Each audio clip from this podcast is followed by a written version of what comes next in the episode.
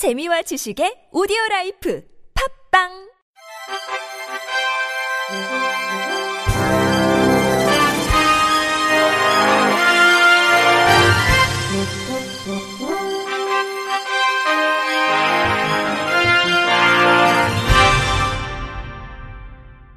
청취자 여러분 안녕하십니까? 9월 19일 월요일 KBS 뉴스입니다.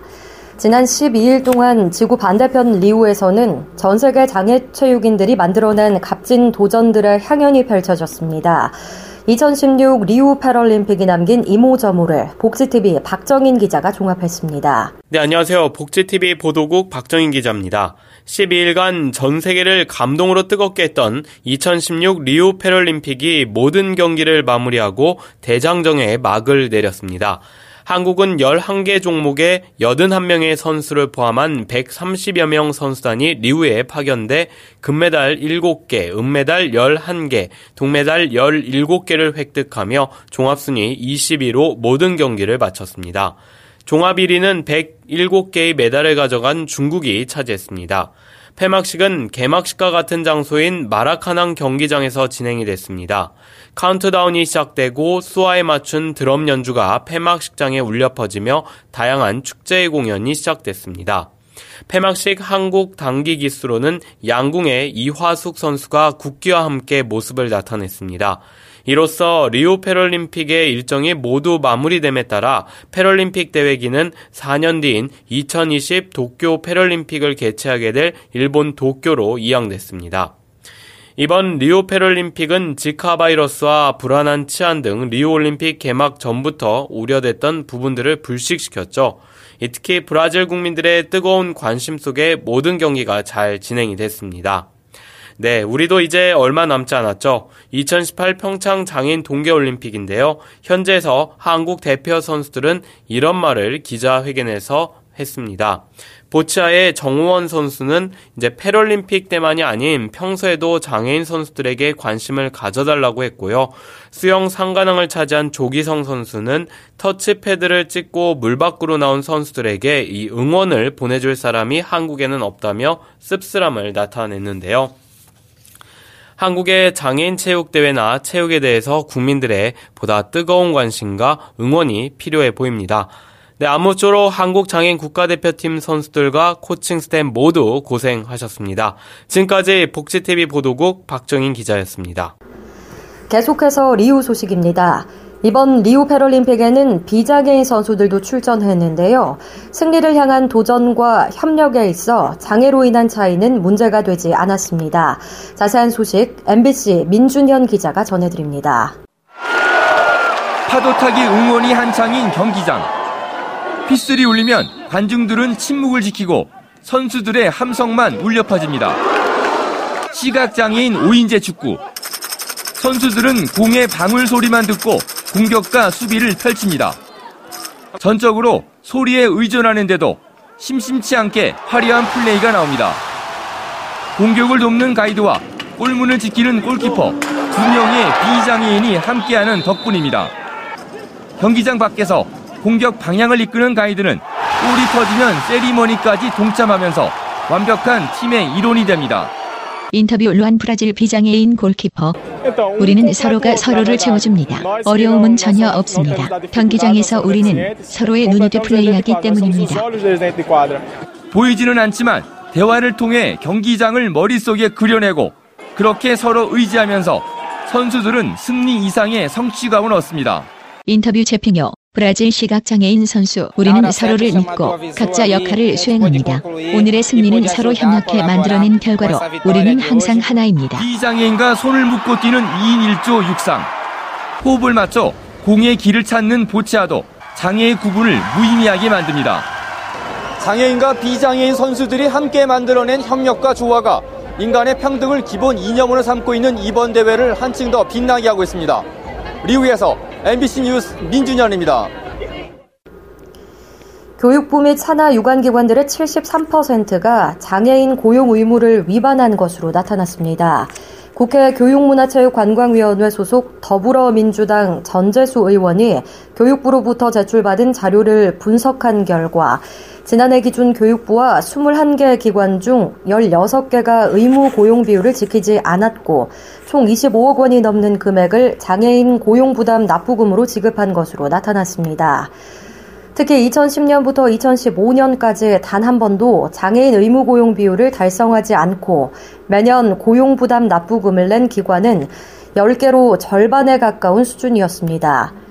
더욱이 감독기관인 교육부마저 최근 5년 동안 장애인 의무 고용 비율을 지키지 않아 총 4억 6,500만 원을 납부한 것으로 드러났습니다. 전재수 의원은 공공기관들이 사회적 취약계층인 장애인들의 고용을 활성화하기 위한 최소한의 기준조차 지키지 않고 특히 감독기관인 교육부조차 매년 장애인 고용 부담금을 납부하고 있다며 사회적 책임을 다해야 할 공공기관들이 도덕적 해이를 범하고 있는 상황에서 실효성을 높이기 위해 부담금을 올리거나 보다 강력한 대책 마련이 필요하다고 강조했습니다. 한편 사립학교 교직원 연금공단과 한국사학진흥재단 두 곳을 제외한 19개 기관이 장애인 고용부담금으로 지난 6년 동안 납부한 금액은 총 130억 5천만 원에 달하는 것으로 알려졌습니다. 정부가 장애인과 보훈 대상자, 경차 출퇴근 시간 차량 등 서민과 사회적 약자를 대상으로 시행하고 있는 고속도로 통행료 감면 혜택에 대한 축소를 검토 중이라는 주장이 되게 됐습니다. 국회 국토교통위원장 더불어민주당 조정식 의원은 국토교통부로부터 제출받은 고속도로 통행료 감면제도 개편 방안 연구 용역 보고서에서 이같이 결론 내렸다고 밝혔습니다. 연구 용역 보고서는 국토부가 올 2월 한국교통연구원에 발주한 것으로 현행 고속도로 통행료 감면 대상별 감면 제도를 평가하고 개선 방안을 도출하는 방식으로 구성되어 있습니다. 연구 용역 보고서에 명시된 감면 대상별 평가와 개선 방안을 살펴보면 우선 장애인 감면의 경우 대안으로 보행상 장애에 해당하는 장애 유형, 장애 등급의 장애인을 중심으로 감면 대상을 조정하거나 장애 정도에 따라 차등화된 감면 비율을 적용하도록 되어 있습니다. 또 보훈 대상자 감면은 이동권 제약을 가진 보훈 대상자를 중심으로 감면 대상을 조정하거나 중증, 경증, 장애 등급을 기준으로 감면 대상별 감면 비율을 조정하는 안을 제시했습니다. 이와 관련해 조정식 위원장은 정부는 지난 2011년 2.9%, 2015년 4.7%의 고속도로 통행료 인상을 통해 매년 2,500억 원의 통행료를 추가로 징수하고 있는데도 또다시 고속도로 통행료 감면 혜택 축소를 통해 통행료를 더 거두려 하고 있다면서 특히 이번 고속도로 통행료 감면 혜택 축소 움직임은 사실상 서민과 사회적 약자에 대한 증세로 27조 원에 달하는 한국도로공사 부채를 메우기 위한 꼼수라고 지적했습니다. 이어 그는 한국도로공사 누적 부채 문제는 경영 효율화, 고속도로 건설공사의 국비 매칭 비율 현실화 등을 통해 해결하는 것이 순리라면서 정부는 서민, 사회적 약자에 대한 고속도로 통행료 감면 혜택 축소 검토를 당장 중지해야 할 것이라고 주장했습니다. 시각장애인 정선화 명창이 다음 달 27일 오후 2시부터 8시까지 인천시 무형문화재 전수회관 2층 풍류관에서 판소리 춘향가 완창 무대를 선보입니다. 인천시와 사단법인 꿈꾸는 마을에 따르면 지난 6월 25일 인천대교기념관 광장에서 첫 선을 보인 심청가 중 맹인 한꺼번에 눈뜨는 대목 공연 이후 정선화 명창의 춘향가 완창 무대가 추진됐습니다. 세계 최초의 시각장애인 고수인 조경곤 씨는 정명착은 어릴 때부터 밤에 눈이 잘 보이지 않는 시각장애로 어려움을 겪다 10년 전부터 시각장애인으로 등록해 살고 있다며 시각장애를 겪고 있는 아픔이 소리에 그대로 반영돼 독특한 무대를 선사할 것이라고 말했습니다. 조 고수는 이어 시각장애인 명창이 가사를 모두 외워 6시간가량 쉬지 않고 춘향과 완창 발표회를 갖는 것은 기념비적인 일이 될 것이라며 시각장애인 명창의 춘향과 완창 무대는 일찍이 한 번도 시도된 적 없이 그 자체만으로도 판소리 역사에 남을 일이라고 역설했습니다. 전문가들은 영화에서나 나올 법한 일이 현실이 됐다며 서민들의 애환을 판소리에 녹이기 위해 일부러 소리꾼의 눈을 멀게 했다는 전설이 현실이 된 만큼 정선화 명창의 이번 무대가 더욱 빛을 발할 것이라고 내다봤습니다. 한편 시각장애인 정선화 명창은 5살 무렵부터 판소리를 접한 뒤 2002년 임방울 국악제 춘향가 중 10장가로 대통령상을 받은 독보적인 인물로 알려져 있습니다. 또 정명창은 대통령상을 받은 명창끼리 결혼은 2013년 독도사랑 국창대회에서도 입상하면서 타고난 소리꾼의 계보를 잇고 있다는 평가를 받고 있습니다. 끝으로 날씨입니다. 내일은 전국이 맑은 가운데 일부 지역에서 강풍이 불 것으로 전망됩니다. 중국 북동지방에 위치한 고기압의 영향을 받을 것으로 보입니다. 대체로 맑겠으나 강원 영동과 경상 해안, 제주도는 태풍 말라카스의 영향으로 가끔 구름이 많을 것으로 예상됩니다.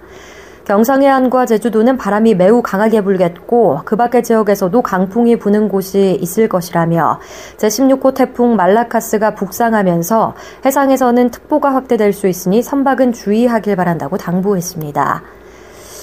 아침 예상 최저 기온은 서울 16도, 부산 18도, 광주 17도, 대구 17도, 대전 15도, 춘천 12도, 제주 20도, 울릉독도 16도입니다. 낮 예상 최고 기온은 서울 27도, 부산 24도, 광주 27도, 대구 24도, 대전 25도, 춘천 25도, 제주 24도, 울릉독도 20도 등입니다. 이상으로 9월 19일 월요일 KBIC 뉴스를 마칩니다. 지금까지 제작의 류창동, 진행의 장유주였습니다. 곧이어 주간 야구 외가 방송됩니다. 고맙습니다. KBIC